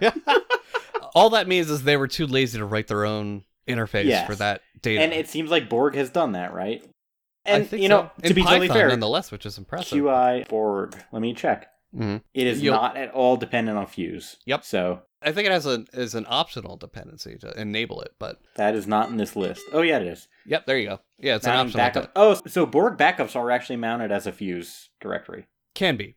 Files. No, no, no. R. No, otherwise it wouldn't be an optional to restore. Oh. Uh. Okay. I don't Yeah, know. like I said, on my I think it might be required for mounting SSH backups, but local backups you don't need it. if you well, right if you yeah yeah exactly. I did not install it on my test machines and i was able to restore just fine i'll put it that way. Backup and restore just fine without it so not a dependency. With SSH. ssh correct yeah. But really and that's the other thing i know a lot more about borg internals. That's the end of my test by the way so we can talk a little freeform here. I know a little a fair bit about borg internals because i've had to hand fix maybe one or two repositories because they can go bad you Fix know, but- how? Like, what does that involve? Because I haven't had that experience. That's like a the biggest question. problem you're going to run into with remote borgs especially if you have a ton of backups going at once And- like i do Yeah, so I was going to ask better question. How are you auditing these and monitoring it? Like, how do you know that you have to intervene? i have reporting set up i have a wrapper Yeah. that i crawl See, we need to make that for the common people. well i have one in optools Uh, i mean i could probably do a little Oh, I don't on use your shit in improve it, but- OpTools. All right And it's not because I don't like it or anything. It's because I didn't feel that I would learn the actual, like, internals yeah yeah, the internals of Borg without doing it myself. Yeah. So, so the biggest problem you're going to hit with borg is not really corrupt data but stale lock files if the ssh connection drops in the middle of a Ah. backup, the lock file is still going to be held open, which is kind of what you want. I mean, that's the purpose of a lock file, right? But it's not going to know to close that lock file, so you're going to have to go in and manually clear it. It's an RM-RF. It's a big deal. Not a big deal. You just delete one file and one So- directory. But so let me ask you this: If Yeah. you ran a server that was like a VPS or a, you know, something that was online, Mhm. more or less twenty four seven, sure, would it be worth just making a cron job that removed the lock file many hours after you should be doing a backup? with like a find, like we talked about in last episode. with a find, or even just where you know the lock file would be, RMRF path to lock file, a knowing that you're never going to have a backup that's going to take fucking eight hours. You do it eight Right, hours after your right. Borg command. Yeah, I mean, Is that a failsafe for what you're talking about? Because this is something. There's me two put it- things, right? Like I'm going to be way. totally honest with you. Yeah. This is something I haven't explicitly seen, but Mhm. I also right now I don't have a central way to audit all my backups, so I've been doing them by hand when I Yeah. have time. and I have thousands. Yeah, of repos, yeah, it's it's so- different, right? So yeah, I have many repos with a little data. You have a couple repos with a huge amount of data. So we've got very different environments. But that's probably why I've seen it and you haven't, because it's a very transactional based issue. Yeah. Let me put it this way: I'm not going to say don't do it, but I don't think I would. Does that make sense? I'm not going to say don't jump, but no, if you no, really feel it's- it's- strongly about this, really, I think this podcast doesn't scenario. endorse suicide. No, well, no, it's, it's fine. We, it's fine. I'm kidding. I'm fine. kidding. Calm down. Oh boy. Oh, we're CC license. They can mix that into a Oh, into boy. a soundboard. Oh boy. Don't kill yourself. It's fine. It's fine. Whatever. It's fine. Do it. Do it. Whatever. Do it. no. Only if the integrity's there. please, please don't kill yourself. All right, all right, all right. Back on topic. So with these lock file issues, and that's the thing. Like, you also need to think about like, okay, like I probably wouldn't do it because I like knowing it happened, and I like knowing it fixed. It was fixed. That's Uh-huh. that's my thing. So what's the fix? Just But- removing the lock file. Next Yep. day, the backup happens normally. Yep. Next time it runs, you miss it a day of daily backups. yeah. That's or it. for my infra, I run it more frequently, so really it's another two or three hours, and Sure. and, you know That's fine. But yeah, you just miss out on one snapshot. It's not a big deal. Now, you need to think about what would happen, and I'd like us to experiment with this as well, and we can put it in the errata. I would like to know what happens if you remove a lock file for an active performing backup and then try and initiate another backup. Hmm. I have a feeling the worst it's going to do is just bone that particular snapshot, but I'm not sure. Yeah, I could probably try that. Yes. I mean, keep in mind Because- you want enough you want to be shunting enough data to have enough time to, to pull that off, but No, I do it from like my work laptop or something. It's honestly gets backed up in other methods anyway. okay. Yeah, so probably if you this is something to actually be mindful of. Mhm. I don't think that like contractually there's anything preventing me from backing up my work laptop to personal infrastructure. Uh-huh. But for a lot of people there probably is, so don't be me. Don't be Jathan. Words of advice. Yeah. Also, if you happen to employ me, please turn this off now and have a drink of whiskey. or make your contract terms very clear. Or yeah, do better. I don't know. Do better. I love you all. You're so sweet. Ri- I'm drunk. You are so drunk right now. You're now. so drunk. No, I'm so drunk. So drunk right now. Somebody's drunk here, and I You're just so can't drunk. tell who no, it is. I'm drunk. It's either you or me, and everybody's talking about it. I'm pretty sure it's you at this point, but Probably. Yeah, Yeah, it sounds so- about like me. I think I don't have anything else to say about this unless you have specific questions about Borg internals, which I can probably answer. But No, I've had a good experience with Borg and Restic. I've had a Cool. better experience with Borg. I Mhm. continue to use Borg personally and professionally. it just it feels more production ready to me. That's part of it. Yeah. And they have similar enough features, and the compression thing is important to me. So, because unlike you, I don't, I don't have petabytes of storage. but that also means I don't have to back up petabytes of storage. Too, Right. so. I don't want to do that. That's for damn Yeah, let's move on. Okay. Well, 15 This was a good discussion, though. I mean, this is this is a long fucking episode. it is, but it's it's a good one. It So is a good one because, okay. and I wouldn't encourage anybody to take our word for either of these. Yeah, Yeah. yeah, and Try that's why fucking I'm, both. that's Do why I'm what- including all the honestly, commands I use to yeah, generate this stuff. Honestly, Peyton is the smart one here in that he's been just doing both. yeah, And I think that's a good thing to do for not just a day or a week, but do it for like a couple of months. Do both. Do Yeah. Borg backups, Yeah. do restic backups, restore from both, try the whole fucking shebang. Oh, shebang. and figure out what works best for you, for your use case, for your environment, for Yep. your needs, and use that. I don't care. and as always, backups. try and break it. Yes. Yeah, Also, please. I'm please sorry, break the train is coming. Yeah, that's alright. sorry, yeah. what? Choo choo, motherfucker. Choo choo cuckoo.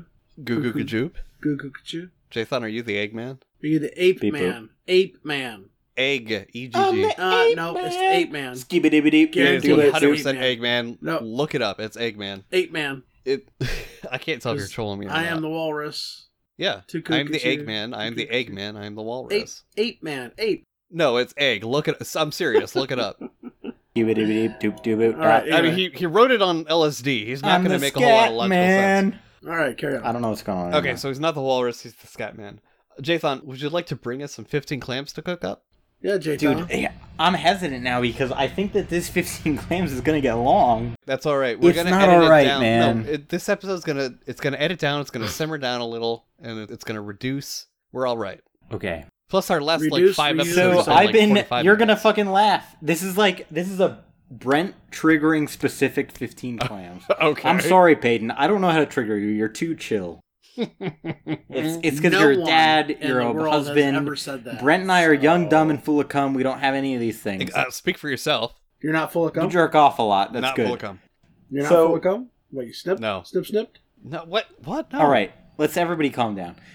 This is what I'm gonna talk about. You're I'm gonna not a cum fucking guzzler. Keep going, yeah, Jathan. you are. You Okay, you so- you you can be full of cum Mm. without being a cum guzzler. Just just saying. I don't have blue balls either. J- Jathan, Okay. let's go. Listen, listen. Listen, Yep. Dad. I've been turning up at my personal place of employment, my institution, where I work, where I go, my day job. Oh my God! Get on. I'm it. sufficiently drunk. I'm so drunk. Yeah. So I have been working on turning up Vault. If we Uh-huh. talked about Vault like two or three episodes ago, we'll link to the fucking episode. Yep. The entire approach that you should take to securing anything is a layered approach. If one fucking piece of software or one method Here we go. Yep. is flawed, you should have something else in place so it doesn't ruin your whole fucking plan. I agree so far. Yeah. Is that it? Is that all you had? Is that all 15 clams? No, Okay. but I've been trying to fucking turn up Vault for password management primarily. Mm-hmm. I, mean, I have been going for. back and forth with Brent about this in a lot of ways. I have been trying to take like a measured approach to password management. Keep in mind, I employ students who come and go Mhm. by the semester, the year, the whatever. Brent and I have gotten into some substantial arguments about the right way to approach this. And so, one of the things that I want to do is like, I want to time limit access to my Vault infrastructure for students to the hours of 9 to 5 Mhm. because I know that no student is going to be working after that. Mm-hmm. Is that it? Do you want me to jump in now and get mad? I want to know why you think that that's such a terrible fucking thing to do because Brent has given me shit basically saying the time-based approach is stupid. It that's is. fucking that's a waste of your time to set is. up and get working properly. So why is that? Because I'm trying to take a fucking measured, layered approach to like security. My Fitbit just got really excited because I took a lot of steps while I'm sitting here drinking whiskey. Because Uh-huh. I'm gesturing with my hands. I'm a fucking Italian. I was wondering why you were taking so many pauses. I guess you're just Yeah. getting up and walking around. no, no, no, no. Uh, I'm gonna do a video one time for you guys. I'll put it on my like personal YouTube, but oh, so you can oh see what I look like while I'm, doing so the podcast. So I'm like, to see that. I'm Oh sitting God. here like a damn giant. Okay. So, Mm-hmm. Yes. so why is that a fucking waste? Specifically, this is my use case. I Mm-hmm. have student employees who only work regular hours during the week. Mm-hmm. I want to time limit their access to our password store from nine to five, Monday through Friday, and that's it. Mm-hmm. Well, Jathan, as I've said before, it's because you can never be sure about things like time. but it's, always not, on your it's side. reliable. Time is relative. We might find out tomorrow that it's all a lie. What do you mean you can never be sure? Time is because always it's on it's your not side. something tied to an identity. It's tied to an environment, and Mhm. environments change a lot more easily than identities do. They do. It's not, Not- like combining a source host and a username. You're combining a surrounding condition. That's like saying, ah, man, I don't even know. If it's raining, then you're allowed to access the system. Are you going to tell me that you know for certain? You know, you can read the No, no, no. weather I get what you're saying, right? Right? But it's, but, it's but an unreliable. mission critical services yeah. are not reliant on students in my environment. So at Well, 10 then why are you P- restricting it to time? Restricting it to time, anyways. That's exactly why. Because if a student is looking up a password, it's because they're at work at their desk on the job. Okay. Why? If I'm your- looking up a password, it's Uh-huh. because something mission critical. If I'm looking up a password at fucking midnight on Sure, a, sure, sure, sure. No, it's I- I because get it. something I is get it. fucking broken, right? I get it. Sure. Why do you feel that this that these users require that constraint? What I would like to disable Mm-hmm. and maybe this is the wrong way to approach it and you can tell me I'm not trying to enable a certain behavior. I'm trying to disable a student sitting in class on a Thursday afternoon on main campus, right? Mhm. Outside the building I work in, outside the purview of the group that I work in. I'm trying to prevent that student from sitting in class on a Thursday from siphoning passwords off to a fucking Google Doc.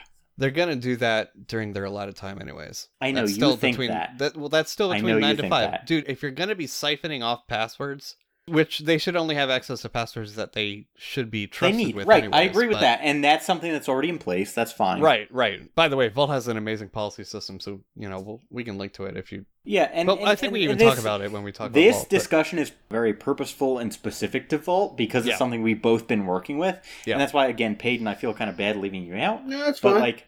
But like Yeah. this is something Brent and I have honestly debated for like the last week in Last like a yeah. very heated fashion. Yes, you have. And. I want to bring it up because maybe more heated for you. I just get frustrated when you keep asking me questions that you can easily Google well, but- I hate when you're alive sometimes. Because Sorry, I make really great points, and then he gets mad that he can't. Fuck off, reply. yeah, yeah. So- all right, that was over the line. I hate when you're breathing a lot Oh at regular gosh. intervals. But if Oh you my breathe a little less often and it felt like a struggle, I would feel better. Actually, I'm already a pretty shallow breather. I need to work on that, but no. so So typical Brent takes so something this that's meant to be like calm down. It's Okay. like, down. this is my point, right, Jathan? Like you're applying restrictions that don't serve a purpose. And all that does is add complexity and obscurity. It doesn't add an actual layer of security. You know? Like changing an SSH port isn't secure at all is not a layer of security at all. I mean, yeah, it's gonna make your logs quieter, but at the end of the day, layers only apply for targeted attacks, you know? And if an attack is targeted at you and you have something like a time constraint in place, they're just gonna go during the allotted time. It doesn't really make a difference. Yeah. Now, what you really would benefit from is making sure that building itself has That's a not in my specific subnet. I know it's not, but I'm telling you the right way to do this, whether you can actually do it or not. Is that building should have a specific subnet allocated to it for the internal network, internal campus network, right? Then you would restrict access to these particular credentials only applicable to use in that building to that subnet. That's going to be infinitely more useful than a time-based policy. Because ideally the time-based thing that should be handled by other methods. That's a physical presence kind of a thing. It's it's not a data thing.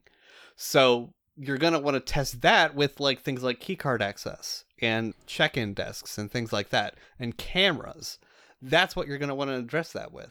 okay, because that that's a physical- something I physically can control. Though, I or, or- or, understand that. or I'm telling you the right way to do this if you want to do this at all. Because otherwise, you're trying to use a policy designed around oranges for an apple. You know, you were trying to say, okay, like if this thing tastes sweet, then it's good, but if it tastes sour, then it's bad. But that only applies to To oranges. totally it doesn't honest, apply to apples because you have my both. though. I'm sorry, what? That's kind of how I run my life. Like, oh, this Uh, seems okay. That doesn't mean Yeah. that's right, though, Jathan. But do you understand what I'm saying? Like, it's, No, no, it's no, a- I get it. It's a different no, realm. and that's and, and so I'm asking for some genuine feedback, right? Like, Yeah. I understand that we've argued and debated and fucking IRC Yeah. capital letter I'm argued. always mad. I'm always more bombastic in text than I am in person. I feel like, except for the Pippi thing, or the Pip versus virtualenv versus whatever thing. That one I got heated about, but yeah. no. uh, so for so, the so, most part, I'm more so heated like on uh, IRC. my question is like managing the type of environment that I manage, right? For Yeah. me, and this is going to sound both good and shitty. Like for me, Uh-huh. a student is a force multiplier. If I can teach a student how to do one particular type of thing and I can pass every instance of that thing to a student, it's something I don't have to do. Sure. And they're gaining the experience, the resume item, and the ability to do it. And it's off my plate. I don't have to think about it. I can take a ticket, I can assign it to them, and they do it. And that's it, Yeah, no, I'm all That's about empowering fucking great. users. right? But here's the thing. So, how do I make it such that I can have more force multipliers by enabling a student to look up a password without compromising all of our passwords? Such that every time I rotate a student in or out of my staff, which is Mhm. roughly every four to five to six months, I don't have to reset every fucking password I have. So, keeping in mind this is of course Vault specific, a Vault specific discussion overall. That you would do with a combination of policies and expiring tokens. yeah. So that's my question. So what is the right way to apply a token expiry or something like that to I would set token expiry to either somewhere between an hour or a day, depending on how often these people are going to be checking these credentials. So I have a student who works every day that needs access to a single key value store. Okay. So then what you would do is, I mean, really, so I was thinking honestly, thing, right? a single Gen- token every day Yep. that was Only valid for eight hours. Valid for eight hours that they could use to log into the UI, Yep. get all the passwords they possibly need, and Yep. that's it.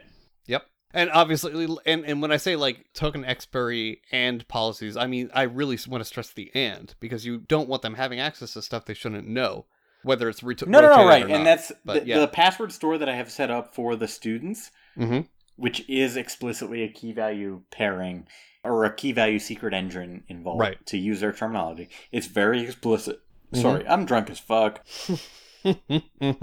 It's very explicitly only what they need. Okay, I've good. already taken care of that part because I recognize the importance of that. Okay, yeah. So in this case, you're not you're not applying a this is only valid between hour X and hour Y because there's a lot of issues with that. Like we've gone over, like you've got daylight saving stuff to worry about. You've got it doesn't really do anything because it doesn't.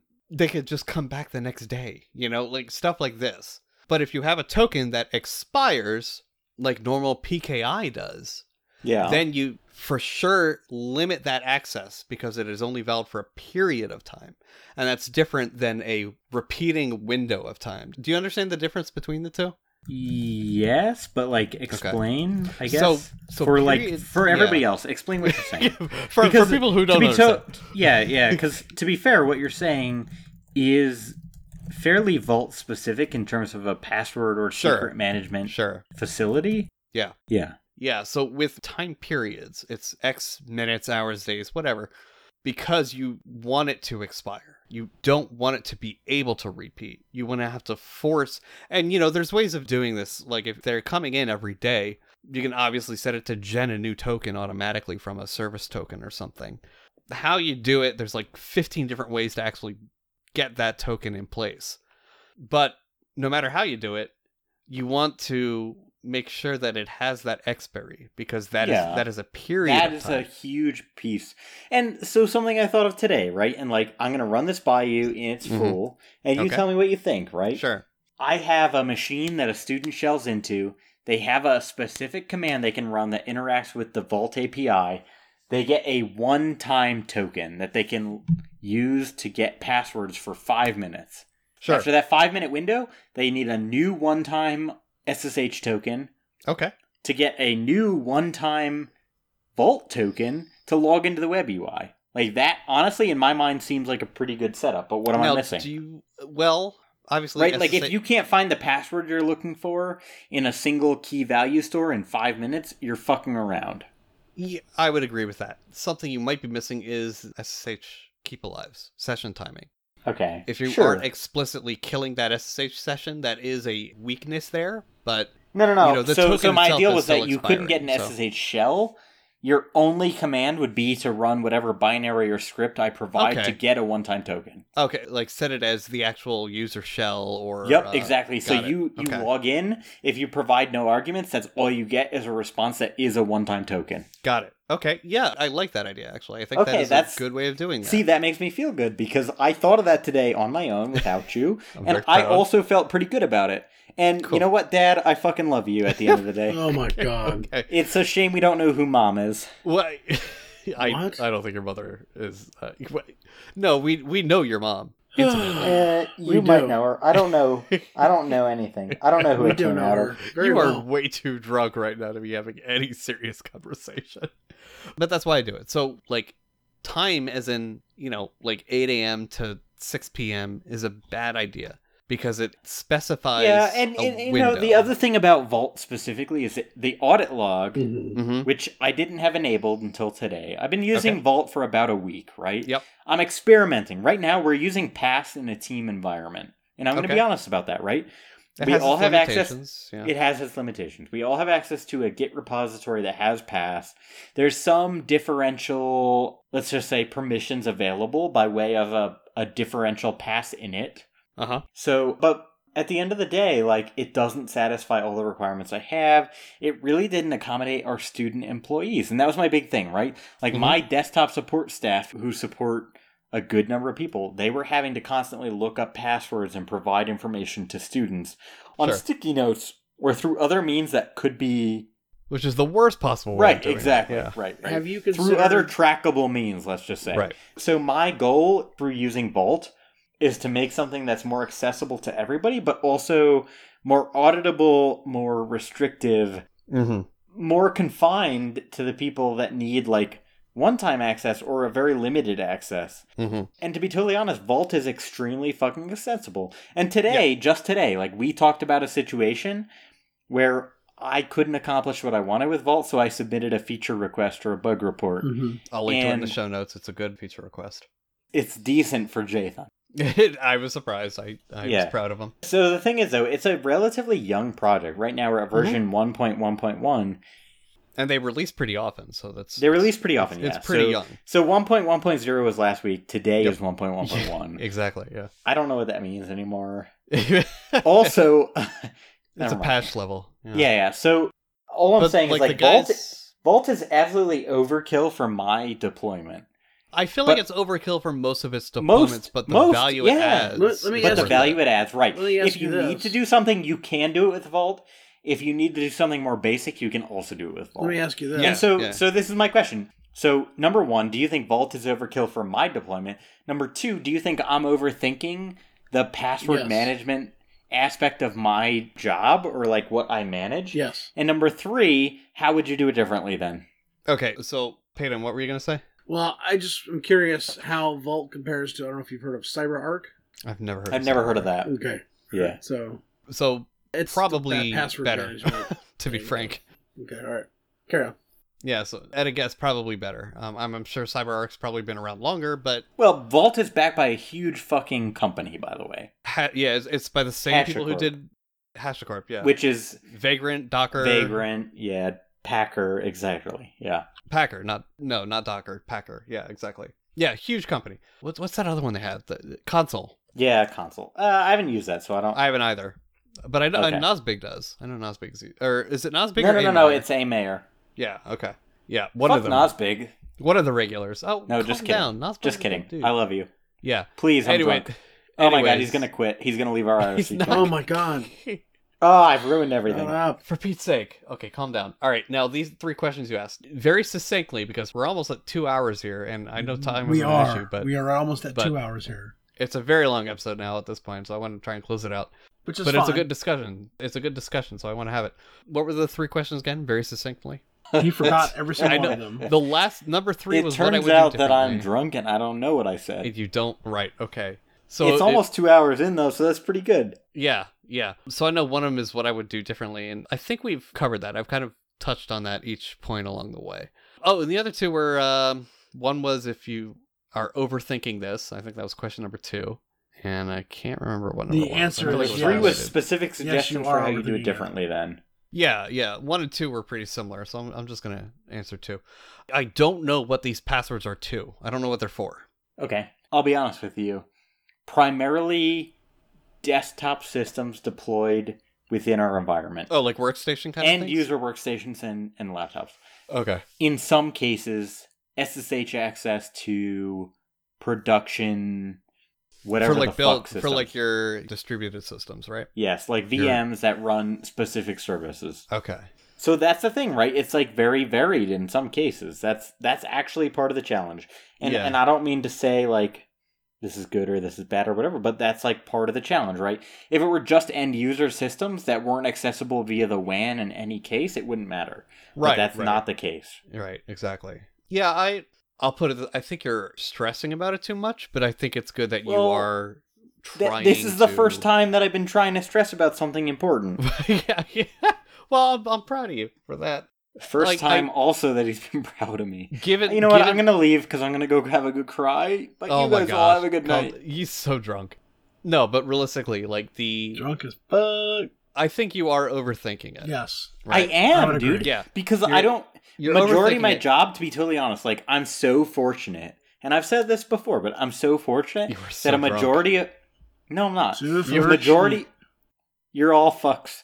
The majority of my job is systems that are very specifically access controlled or air gapped that Mhm. I don't actually have to think about security as much as you do. Right. And so this is the first time that I've been very critically thinking about security and password management or secret management in a long time. And Mm-hmm. so it is something that's like daunting to me and very it's different, right? My day to day doesn't involve that.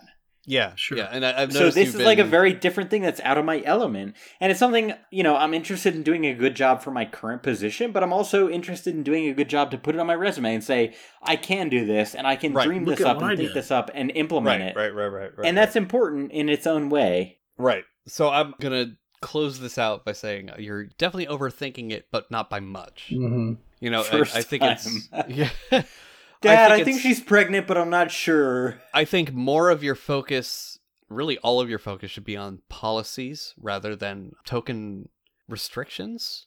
But I think it would be good to have time based, have a low expiry for tokens in place, anyways, I agree with that. because you don't know when a student, and you know, you can manually revoke tokens, but you don't know when a Yeah, yeah. student will become, will get to a point where they should not have access for whatever reason that is. Sure. So it does help if you can narrow that, you know, to a certain validity of a certain length of validity. Yeah.